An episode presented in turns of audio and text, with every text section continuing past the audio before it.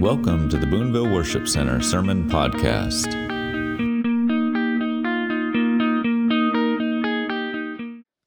Lord, we come before you. Father, we acknowledge, God, that we need you more and more. Father, we welcome you into this place. God, we welcome your transforming grace, God, to touch our hearts. Father, we pray that you would transform us from the inside out. God, that you would release light to every part of our soul. God, every part of our emotions. God, you would release your light and your truth, and you would lead us in Jesus' name. Amen. So, this topic of this of grace, the more I look at it, the more I realize a few things that there re- it really is a difficult journey to apply God's grace.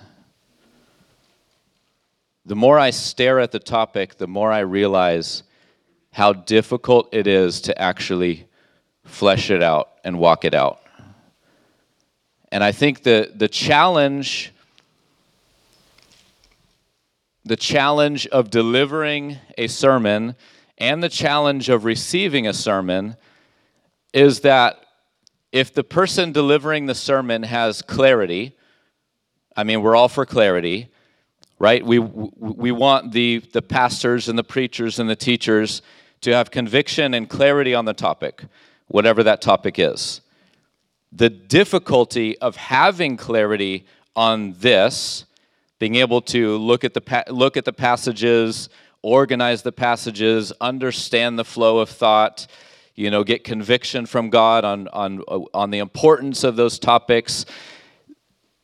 The, the challenge is once you deliver with clarity, there's room for the person hearing that message to assume that because it can be delivered clearly, that the application of what you've just learned should be easy. Right? All of us fall under that that that temptation. Right? So for for, for those of us that perhaps it's going to a, a marriage class. You go to the marriage class and what do you learn? You learn some relevant scriptures, you hear some testimony, you learn some principles, and you're encouraged. But transitioning that into real life is often a hundred times harder than the theory of it. Right? So, so, so the term that's been bouncing around in my head is grace theory. Grace theory. Now, I'm using the term theory not to say that we aren't sure if it's true, right? I mean, there's lots of phrases that you could attach theory to that it's like, well, some people believe one thing, some people believe another. It's just a theory. I'm not using the term like that when I say grace theory. I'm using the term to say that until we learn how to walk it out in real scenarios, in real life, it's basically theory. Not less true. It can be 100% true, 100% provable, but it's still theory until I flesh it out. Right? So I'll, I'll give some examples. So, my yard, if you've seen my yard, it could use help. Right? It, it, there's hard clay, there's patches of no grass, there's plenty of weeds, there's plenty of you know divots and holes and so I enjoy learning. So I've watched videos on killing killing the lawn completely and starting over. I've watched videos on reseeding. I've watched videos on top dressing. I've watched videos on lawn leveling. I've watched videos on overseeding. I've watched plenty of videos. But how many of you know that watching the video and putting it into practice is two different things. I can be entertained by the video. I can be inspired by the video. I can be hopeful that one day I'll wake up and my lawn will just magically be nice. Right? So so this is the same with again to go back to the topic of marriage. This is the same. It's one thing to read the book that lays out the biblical principles, that lays out the biblical theology, that lays out the theory of a healthy marriage. So, in theory, it's healthy to compliment your spouse multiple times a day, every day for months on end. How many of you spouses would love to have your husband or wife compliment you multiple times a day for months on end? In theory, that would be really helpful. But the application of that theory can be extremely difficult because the, so the theory is true, but the application of all, all the random scenarios that add tension to a relationship that, that bug you and trigger you and do all those other things can make it incredibly difficult to actually do the thing that supposedly will help right? The theory is my lawn can be fixed. The reality is watering my lawn, doing all the work first, all the other work, and then finally you get the seed down and you cover it and the lawn's leveled and all the other things. But then to actually walk it out and to water it like six some times a day for like six weeks straight, I don't got time for that. Ain't nobody got time for that. Right? So so it's the same thing with any of the biblical principles and that's the challenge of preaching because preaching why why are we gathering to hear this? Because I can be entertained, I can be built up. There's there's there's many things that preaching does I, you know, we gather to hear testimony, we gather to be encouraged, we gather to be exhorted, we gather to be taught, we also gather to be equipped. But translating this to real life is exponentially harder than hearing with clarity and conviction the theory. Again, by theory, I don't mean less true, I just mean we haven't yet learned how to put it to practice in the trials of our actual life. So that is what I've been thinking through related to this topic of grace. To review a couple things that, I, that I've said last week, in Matthew 18, there's this question How often shall my brother sin against me and I forgive him? The truth, the theory is don't stop forgiving him. The practice of putting that into, of, of implementing that in our life, how many of you know it's hard? This is, I mean, we are entering into the holidays. You're going to be gathering with, with family and, you know, over Thanksgiving and Christmas.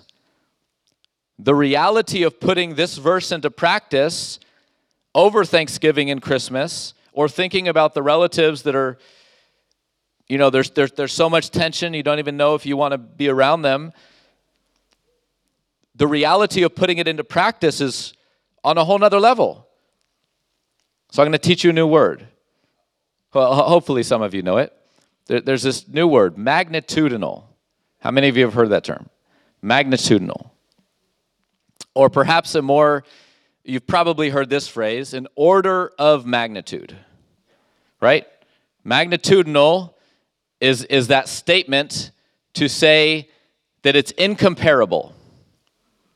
It's incomparable. Fresh homemade guacamole, the difference between fresh homemade guacamole and guacamole you squeeze out of a bag, no matter how fancy the advertising picture looks, the difference is magnitudinal. It's not comparable. So, when we're talking about the theory of grace, learning the principles and implementing them in your life is magnitudinal. It can't be compared. You still need to learn the principles. We still need to wash ourselves with the truth. We still need to look at the word and begin to wrap our head around what the Bible says about grace and where it applies and when it applies. But the actual walking out and putting boots on the ground and walking it out, the difference is an order of magnitude different. I can watch a video about underwater welding. If I do that, I would be entertained. It would be for entertainment purposes only. The statistical likelihood that I will need to use the principles I've learned about how to weld underwater is basically zero. So, again, the challenge is I don't just want to come to church to learn the theories to be ent- for entertainment purposes only and then go live my life and be unchanged. Live my life and say, well, I've heard of the theory of forgiving people over and over again and never stopping. I've heard the theory of, of, of an abundance of grace. I've heard the theory that where sin abounds, grace should th- theoretically abound more. I've heard the theory, but I've never put it into practice. I've watched the video on overseeding my lawn or fixing the lumps, but I've never done it. That's the challenge of showing up to church. That's a challenge for the person speaking and gaining clarity. I also need to put boots on the ground and put it into practice. And that's the challenge for you listening is to say, okay, I'm beginning to understand the theology of grace. I'm beginning to understand the principles of God's grace, but putting it into practice is number one, completely different, and number two, exponentially harder. So we know in Ephesians 4:32 it says be kind to one another, tender-hearted, forgiving each other, just as God in Christ has forgiven you. Sounds amazing. Putting it into practice, when the person I'm supposed to be tender with and forgiving and be kind to is not doing any of those things back to me, then the practice of that becomes exponentially more difficult, yes? And then we saw in 2 Corinthians 5:14, for the love of Christ controls us and then later on in the verse, it says, Therefore, from now on, from now on, we recognize no one according to the flesh. How many of you have recognized people according to the flesh in the last month? All of us. All of us have been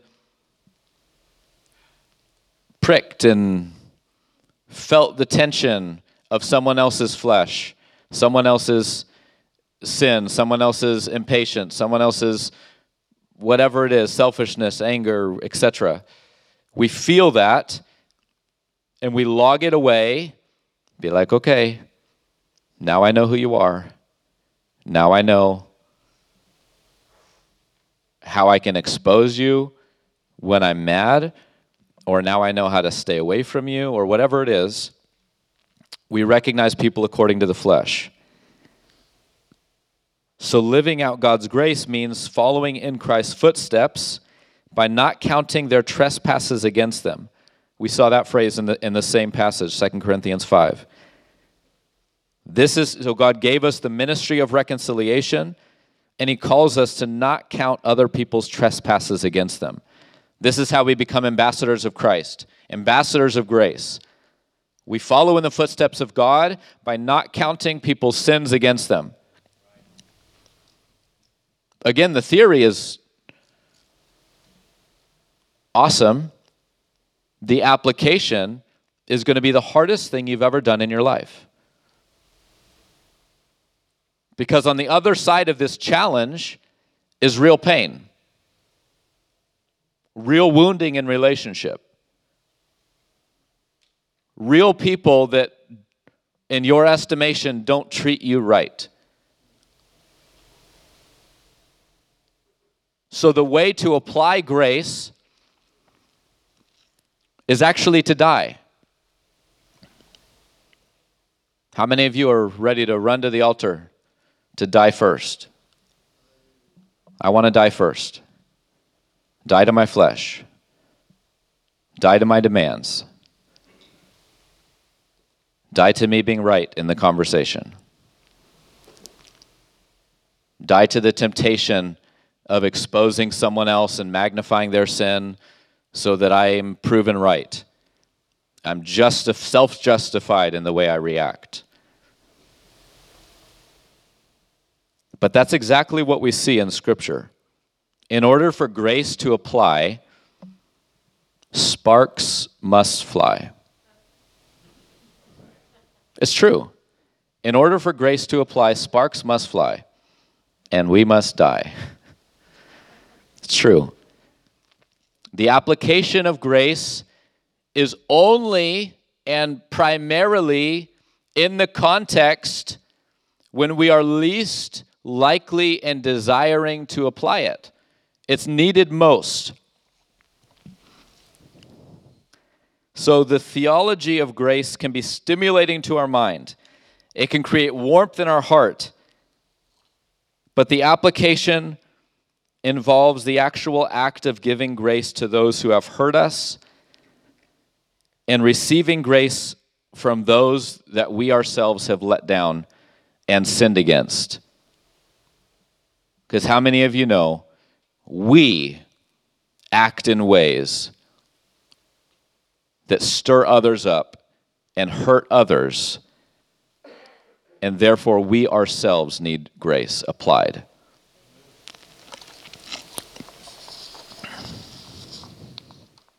So, Titus 3 3 through 5, it says, For we ourselves were also once foolish, disobedient, deceived, serving various lusts and pleasures, living in malice and envy, hateful and hating one another. How many of you fall into that category? We ourselves were foolish. How many of you have been a fool? Disobedient, deceived. How many of you are, how many of us are willing to confess, I have walked in deception and it's hurt people? I've served and pursued various lusts and pleasured pleasures. I've lived in malice and envy. I've hated. I've engaged in the act of hating. It says then, verse 4 But when the kindness and the love of God our Savior toward man appeared, not by the works of righteousness which we have done, but according to his mercy, he saved us through the washing of regeneration and renewing of the Spirit. So, where does grace and mercy show up? Where does it show up? It says he saves us not based on our righteous deeds. If God saves us not based on our righteous deeds, and it says that we all were once this list of atrocious things, we've all engaged in hatred, we've all engaged in the uncapped pursuit of our own pleasures, we've all engaged in malice and envy We've all engaged in levels of anger and rage. We've all engaged in all of these things. So, where does the grace of God appear? The grace of God doesn't appear before we've stumbled. The grace of God appears after we have lived our life our own way pursued our own pleasures, ran up against the wall of our own sin, suffered the consequences, the consequences of our own selfishness, it says, then the grace of God appears. Then the grace of God appears. And it says, it's not according to our own righteous acts. In other words, we don't deserve it. It's showing up when we least deserve it, but most need it. So, how then do I translate that glorious gospel of grace? How do I translate that in my own life? How do I die to myself to the degree so that when someone else needs my unmerited kindness in the midst of their greatest weakness, their greatest manifestation of their own foolishness, disobedience, deception, again, the only way for real grace to be applied is through the death of our own flesh. We have to let go. The difficulty is the flesh will feed a narrative to keep itself alive. How many of you know that? Sin is deceitful, and the flesh will feed itself a narrative to keep itself alive. So the narrative may be it's not fair. I mean, this is a real narrative of the, of the, of the, of the flesh. It's not fair. So and so has the freedom to list all of my issues. I should have the freedom to respond in like manner and list all of their issues. If someone else has the freedom to expose my sin and anger, it's only fair that I would have the space to expose their sin and anger. If they don't forgive me, it's only fair that I also not forgive them. So the flesh will have a false narrative, a deceitful examples and excuses to keep itself alive. The only way for grace to appear in the midst of that tension and chaos and sin and pain is for one or more of the parties to die. One or more of the parties to let go. And to say, I abdicate my supposed right in the flesh to respond in like manner, to respond in anger, in unforgiveness, etc. So the other person or entity or group, they need grace the most when you hurt the most. Your friend, your spouse, your pastor, your boss, they need grace the most when their weaknesses, failures, and sin hurts you the most. To become like Christ is to deny ourselves in that scenario and give grace when we least desire to give it. Talked about this last week. It's easy to say, well, I'll give grace when you deserve it. Well, that's not grace. I'll be kind to you when you earn it. I'll respect you when you do everything perfectly. I will love you. I will start to meet your needs once you have met all of mine.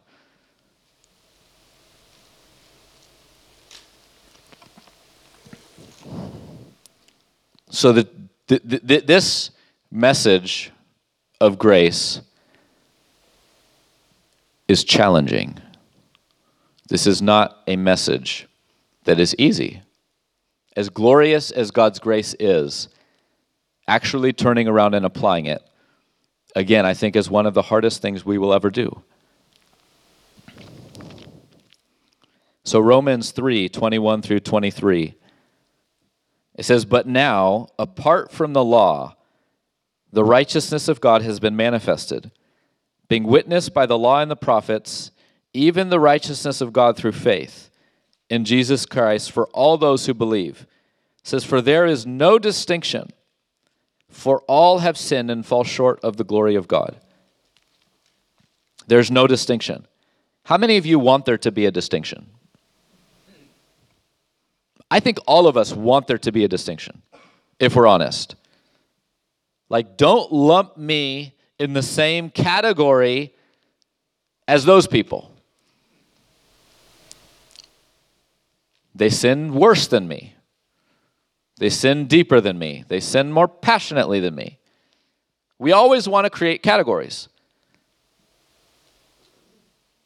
because it abdicates us from our responsibility for, for our contribution.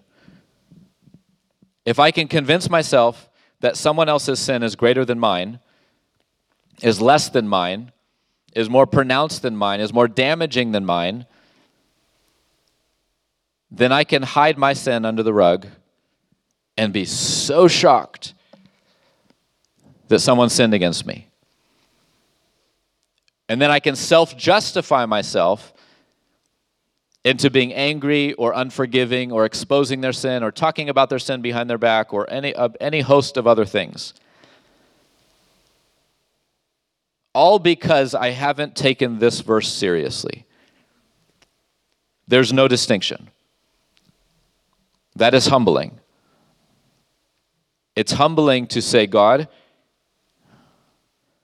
all of us can give a thousand examples of why we think intellectually and emotionally, why we think someone else's sin is just so much worse than ours. But part of the application of grace is dying to that argumentation in our own heart and saying, God, I believe the gospel your gospel, your statement. There's no distinction. This is precisely what often causes us to bite and devour one another. Instead of seeing us all under the category of needing patience and grace, we focus on how the differences between me and you, or you and someone else, is so great, and this, the pain of the sin committed against so and so or against me or against you is so great that then we enter into that carnal nature of biting and devouring one another or exposing one another or talking bad about one another. It's all because we have yet to die ourselves. Even if I'm a bystander and I'm, and I'm observing from a distance, someone else's sin and someone else's reaction to their sin, and I'm just sitting on the sidelines as a judge, I can also fall under that same temptation to participate in my heart and mind with this biting and devouring of one another.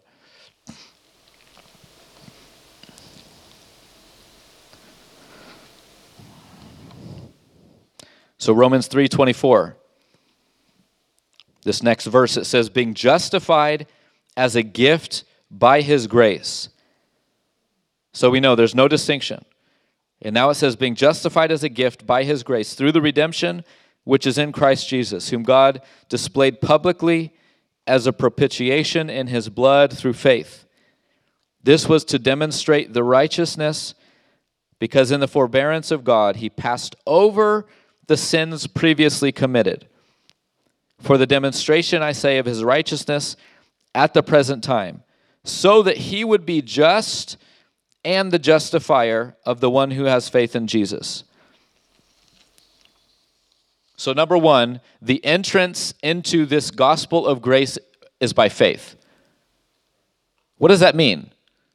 Again, where does the grace of God come into the scenario? God shows up in the midst of war. God shows up in the midst of fleshly carnage. God shows up in the midst of a sin soaked scenarios. He's showing up. All are guilty. All have sinned and fallen short. None is righteous, no, not one. God is coming into that scenario after sins have been committed on all sides. He's showing up with a free gospel of grace. And how do we enter into that gospel of grace? By faith and not by works. What does that mean? If it's by works, then I'm focused on their sin being greater than mine, me self justifying myself and saying, God, I'm approved by you because my sins are smaller than theirs. If it's by works, then I will always be focused on measuring the greatness of someone else's sins as in comparison to my own. The reality of the gospel of grace is that there's fleshly carnage everywhere. Our, our hands are stained with sin. We have been ourselves, not just them, ourselves, under the deception and the full bondage of the carnal nature and sin. So the only way for me to get out is by faith and not by works. Why is it not by works? Because I've already committed the sins that disqualify me. It can't be by works. I cannot work myself out because I've already committed the sins. The blood is already on my hands. The, the, the, the, the sin's deceitfulness has already grown a tree in my heart. So I can't get out by works. So I get out by faith. By faith in the free gift of God's unmerited grace and favor and mercy for me. So being justified as a gift by his grace. And how does God rescue us? It says, In the forbearance of God, he passed over the sins previously committed. So if this is how it works, God rescues me by through repentance, through faith, he lets go of the list of all the sins I've committed. He actually forgives. He removes them as far as the east is from the west. If that's how God reconciles my heart to Him, that is how we reconcile one to another. We follow the same principle. The application is hard, it is the hardest thing you will ever do in your life. But it is in following His footsteps. And then Romans 3:27. It says, "Where then is boasting? It is excluded. By what kind of law? Of works? No, but by the law of faith. We maintain that a man is justified by faith apart from works of the law. Where then is boasting? It's excluded the way God set it up. True humility is to say, left to myself, apart from the rescue of God's grace, I am just as deceived, I am just as controlled by my carnal nature as you are. I am just as bound by sin I am just as incapable of getting free as you are. So there's no boasting. In reality, where is boasting? It's exactly what I said last week. Because I perceive that I haven't chosen the same sins as you have, I perceive that I'm better than you. Because my sin of choice is different from yours. Or the sin or the stumbling or the addiction or whatever that I faced in my past is different or less than yours. So then I boast. I boast in my commitment. I boast in my disciplines. I boast in what I perceive to be my hunger for God being greater than yours. That's where boasting is in reality. But before God's throne, it says boasting is excluded. Because the only way I'm rescued is by faith through the free gift of God's grace. So the only way you are rescued is by faith, the free gift of God's grace. And if we really are transformed by God's kindness in rescuing us, then I can die to myself over and over and over again and say, God, teach me how to do this to my brother and my sister.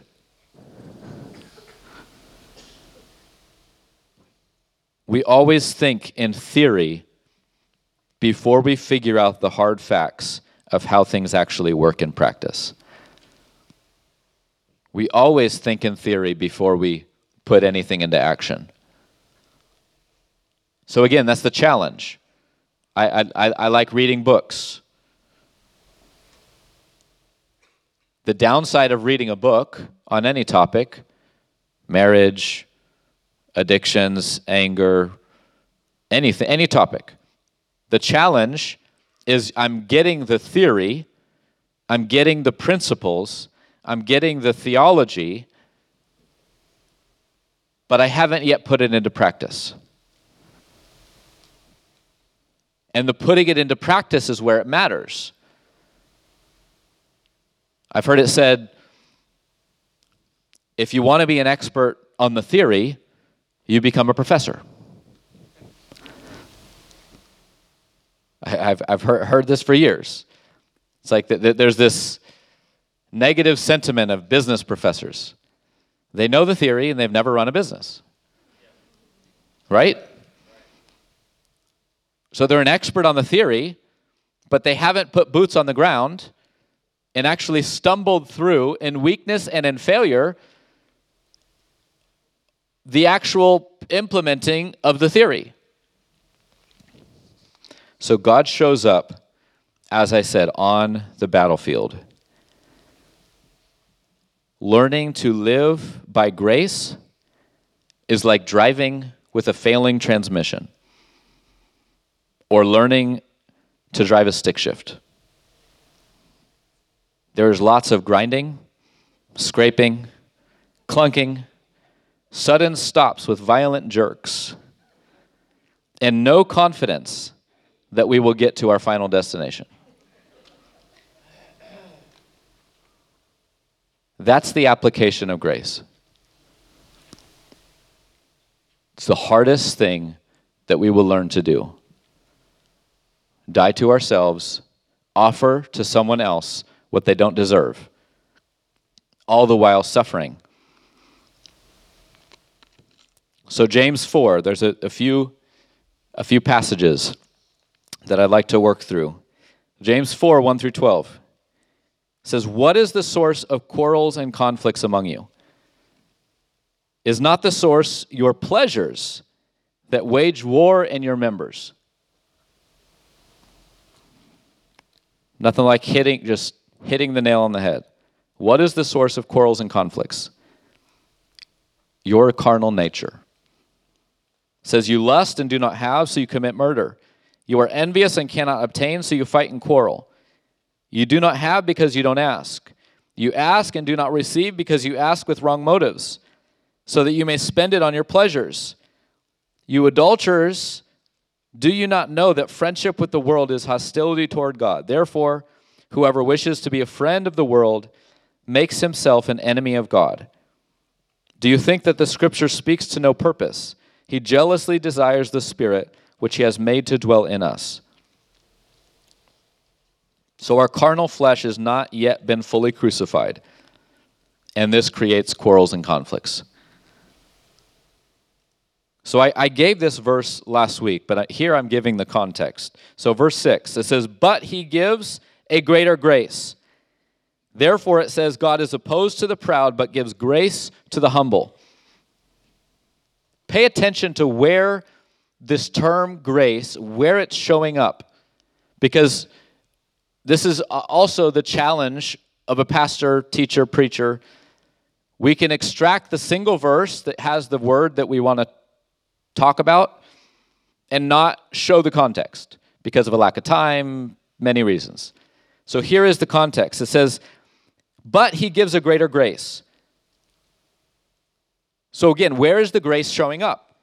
It's showing up on the battlefield because he just said, What is the source of conflicts? He's talking about lust and he's talking about being envious and talking about fighting and quarreling. So, in the, in the, in the, the exact moment where both parties are stained with sin, both parties have sin manifesting in their heart, and then it says, but he gives greater grace. So that's precisely where and when God wants to show up with his grace. God is opposed to the, brow, to the proud, but gives grace to the humble. What keeps the argument going? Any guesses? Pride. I mean, we know this. How many of you have been in an argument with your parents, with your spouse, with your kids? What keeps the argument going? Pride. I want to have the last say. Right? If someone make, makes a hurtful statement or a negative statement or what I perceive to be an accusation, I want the it's it's it's unfair. It's unfair if I jump ship. We feel it's unfair. So we want the freedom to defend ourselves, the freedom to lash out, the freedom to to say another hurtful statement back to them. But here it says he gives greater grace. God is opposed to the proud but gives grace to the humble. In other words, the only way to get grace is number 1, acknowledge sin's already fully manifesting. Like I've just got to realize that. And then I get grace through humility. He gives grace to the humble. So, right in the middle of the chaos, right where sin is manifesting, including my own, I obtain grace from God. When I humble myself, I shut down the flesh, I repent, I renounce, I break agreement, I shut down the flesh, even if it means me, quote unquote, losing the argument, or even if it means me not defending myself, or even if it means me feeling the pain. I shut it down there and I find grace and favor with God by walking away. And then verse 7, this is the context of another famous verse. Submit therefore to God, resist the devil, and he will flee from you. Draw near to God, and he will draw near to you. Cleanse your hands, you sinners. All right, let's pause. These verses are very much for mature believers, meaning they're in your face. Like, how, if your pastor speaks like this, the modern culture would be like, whoa, you are not being very pastoral right now. Don't you dare call me a sinner. Don't you dare tell me to shut down my carnal flesh. Right? We perceive that a gentle, humble, pastoral nature is going to not confront us, not call a spade a spade, right? And just encourage us. But here we see the opposite Cleanse you hands, you sinners. Purify your hearts, you double minded. If I call you double minded, what is that? Are you like, sweet? Be miserable and mourn and weep. Wait a second. Whoa, that's not pastoral. Be miserable, mourn, and weep. Let your laughter turn into mourning and your joy into gloom. Humble yourself in the presence of the Lord, and he will exalt you. Do not speak against one another. Brethren, he who speaks against a brother or judges his brother speaks against the law and judges the law. But if you judge the law, you are not a doer of the law, but a judge of it. Therefore, or, or there is only one lawgiver and judge, the one who is able to save and to destroy. Who are you to judge your neighbor? So, again, where is the grace of God showing up? On the battlefield, when the carnage of the flesh is everywhere and we enter into the grace by doing, like, again, think about the context. What is the source of quarrels and conflicts? Like there is manifested quarrels and conflicts and envy and lust and all of these things. And then it says, submit to God. So when are we challenged to submit to God? In the middle of the thick of it. When are we challenged to resist the devil and flee? In the middle. Draw near to God, and he will draw near to you. Cleanse you hands, you sinners. Purify your hearts. Be miserable, mourn, and weak. Let your laughter be turned into mourning. Humble yourselves in the presence of the Lord. This exhortation is precisely at the point where sin has already been committed on both sides. There's no one self justified. No one can stand up and say, Oh, I don't, this doesn't apply to me because I was sinned against. It's not my fault. I reacted in anger because, because, because of them. This is really humbling. This is saying in the middle of the crisis, we humble ourselves in the presence of the Lord. In the middle of the crisis, we throw our hands up and say, God, forgive me. I'm a sinner. Cleanse my lips for I have not spoken righteously. Verses like this are blunt.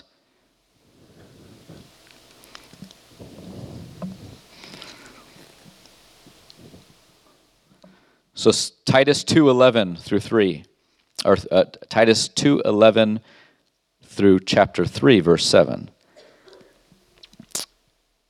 So verse 11 it says for the grace of God has appeared bringing salvation to all men, instructing us to deny ungodliness and worldly desires, and to live sensibly, righteous, and godly in the present age, looking for the blessed hope and the appearing of the glory of our great God and Savior, Christ Jesus, who gave himself for us to redeem us from every lawless deed, to purify for himself a people for his own possession, zealous for good deeds.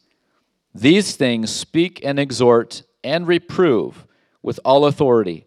Let no one disregard you. Remind them to be subject to rulers, to authorities, to be obedient, to be ready for every good deed, malign no one, to be peaceable, gentle, showing every consideration for all men. For we also once were foolish ourselves, disobedient deceived, enslaved to various lusts and pleasures, spending our life in malice and envy, hating and hateful. And says, But then the kindness of God our Savior has appeared. He saved us, not on the basis of deeds, but according to the mercy of God, by the washing of regeneration and renewing of the, of the Holy Spirit, who He poured out upon us richly through Jesus Christ our Savior, so that being justified by grace, we would be made heirs according to the hope of eternal life. So grace shows up to instruct us to deny ungodliness and worldly desires.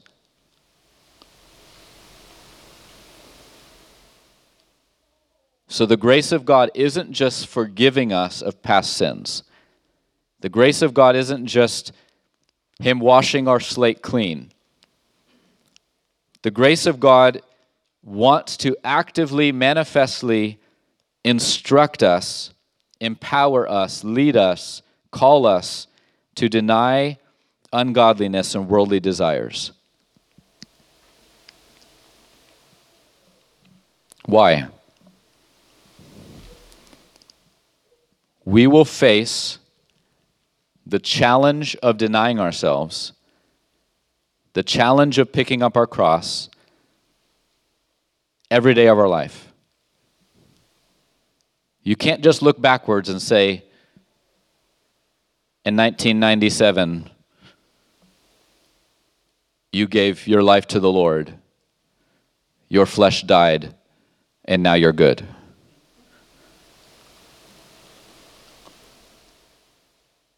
everything that I'm saying, the, the, the, the grace of God flows when we embrace humility. Embracing humility means that I'm acknowledging my desperate need for God to help me do this. Because I don't want to just look at the th- grace theory and say, well, I've been entertained by the theory, but I know nothing of the application. I've read a book on grace once. I liked what it said. I have no idea how to apply it. For the grace of God it has appeared. It instructs us to deny ungodliness and worldly desires. And then Hebrews 12, 4 through 17. This is such a challenge. And Craig, you can come up. It says, You have not yet resisted to the point of shedding blood in your striving against sin. You have forgotten the exhortation which is addressed to you as sons. My son, do not regard lightly the discipline of the Lord, nor faint when you are reproved by him. For those whom the Lord loves, he disciplines, and he scourges every son whom he receives. It is for discipline that you endure. God deals with you as with sons. For what son is there whom his father does not discipline? But if you are without discipline, of which all have become partakers, then you are illegitimate children and not sons. Furthermore, we have earthly fathers to discipline us, and we respected them. Shall we not much more be subject to the Father of spirits and live? For they disciplined us for a short time that seemed best to them. He disciplines us for our good, so that we may share in his holiness.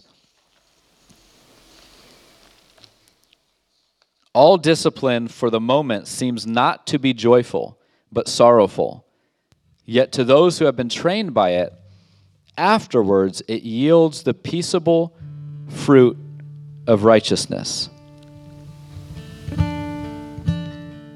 I mean, this is this is weighty. You have not resisted to the point of shedding blood in your striving against sin. I think often we focus, we say, well, that doesn't apply to me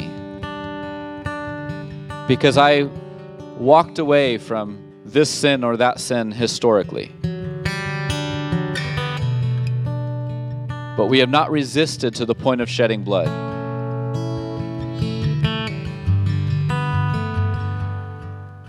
God is calling us to be sober minded realizing where sin takes us, the damage it does, not just to us, but to those around us. Partial resistance to sin isn't enough.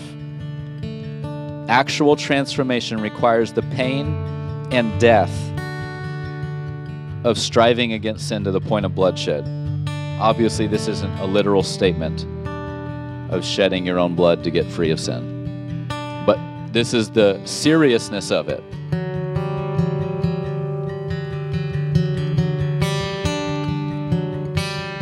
So we do it by faith. We enter in by faith, but yet coupled with that faith is that actual, in humility, that actual recognition that I've got to fight this thing because it's after me the sin inside of you, whatever it is. From addictions to pride, everything in between. Sin wants to be master. Sin wants to corrupt and destroy completely.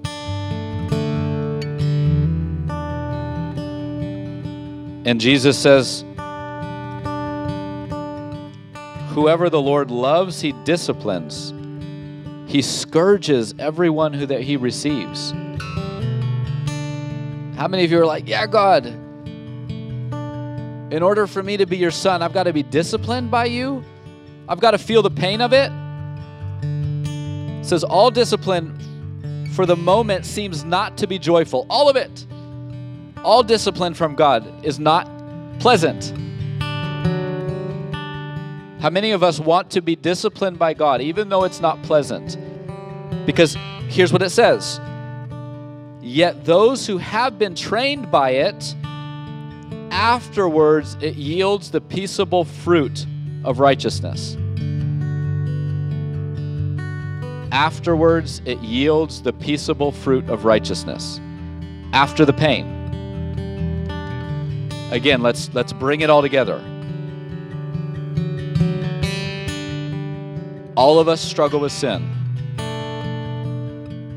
All of us have tasted of the pain of being sinned against and the pain of sinning others and watching them suffer under it.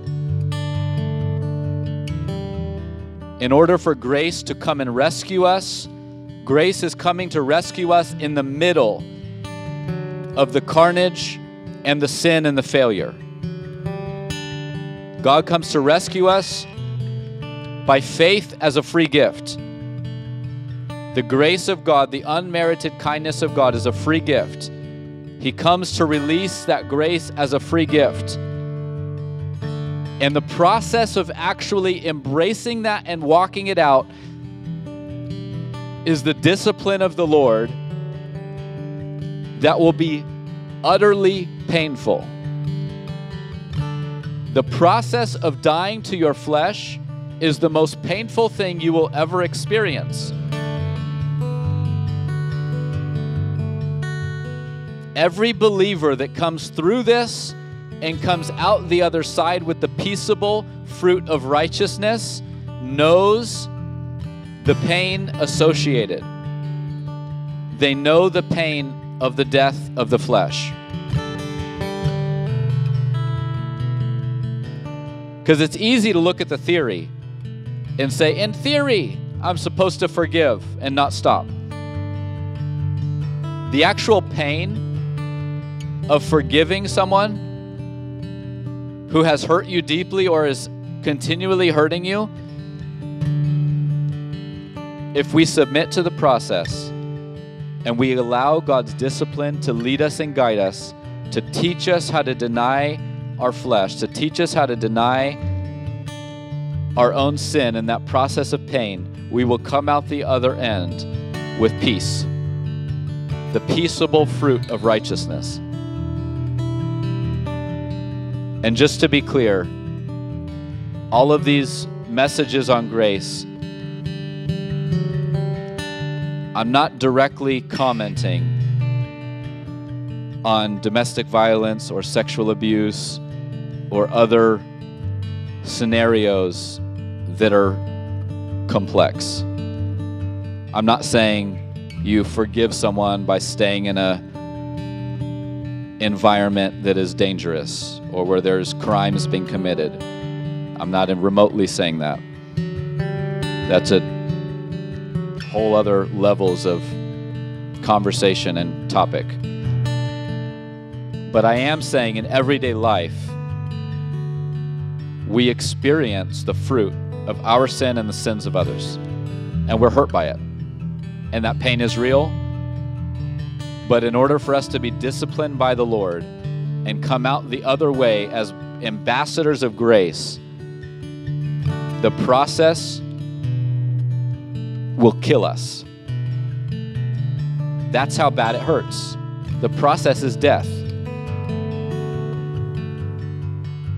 Dying to my own desire to defend, lash out, expose, medicate my pain with addictions all of that is so painful. The only way to get through the other side is humility with faith, submitting to the discipline of the Lord, and, and staying on the journey.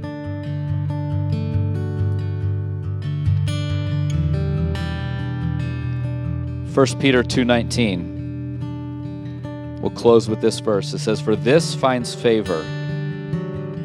If for the sake of conscience towards God a person bears up under sorrows when suffering unjustly. This finds favor with God. for the sake of conscience toward God. In other words, how God sees me is more important than the pain of the actual scenario.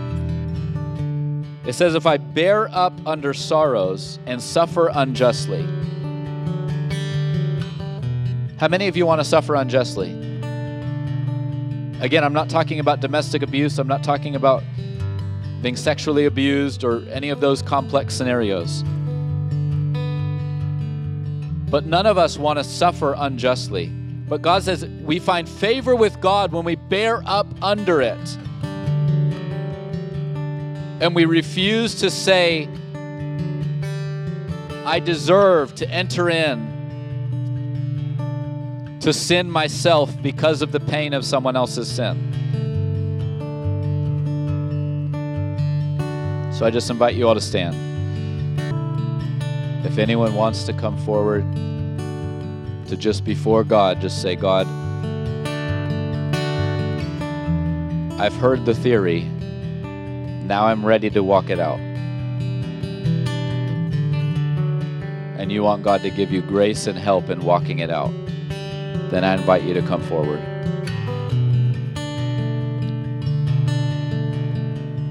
Walking out grace is one of the hardest things we will ever learn. We can always self justify our way into reacting in the flesh, medicating our, our pain with sin. So, God, we just cry out.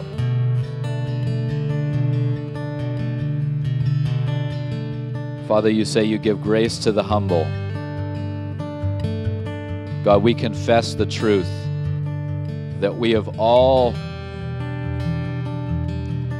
we have all pursued and stumbled in sin. God, we have all awakened and fed flesh. God, we say, have mercy on us. Teach us how to love like you love. Teach us how to forgive 70 times 7. Teach us how to give unmerited kindness toward those around us. God, we ask you, make it real. God, we say yes to the discipline of the Lord. God, we say yes in the name of Jesus to you teaching us. Even in the pain, God, you teaching us how to live in ways that honor you and lead to peace and righteousness, God.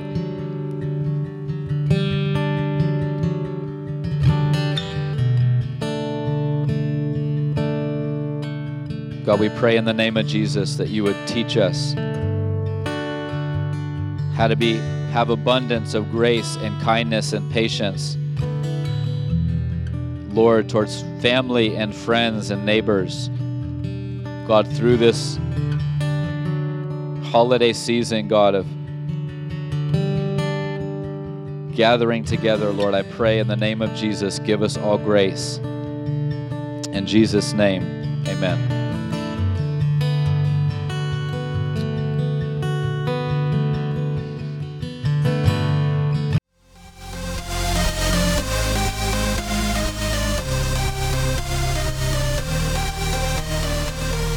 You for joining us this week.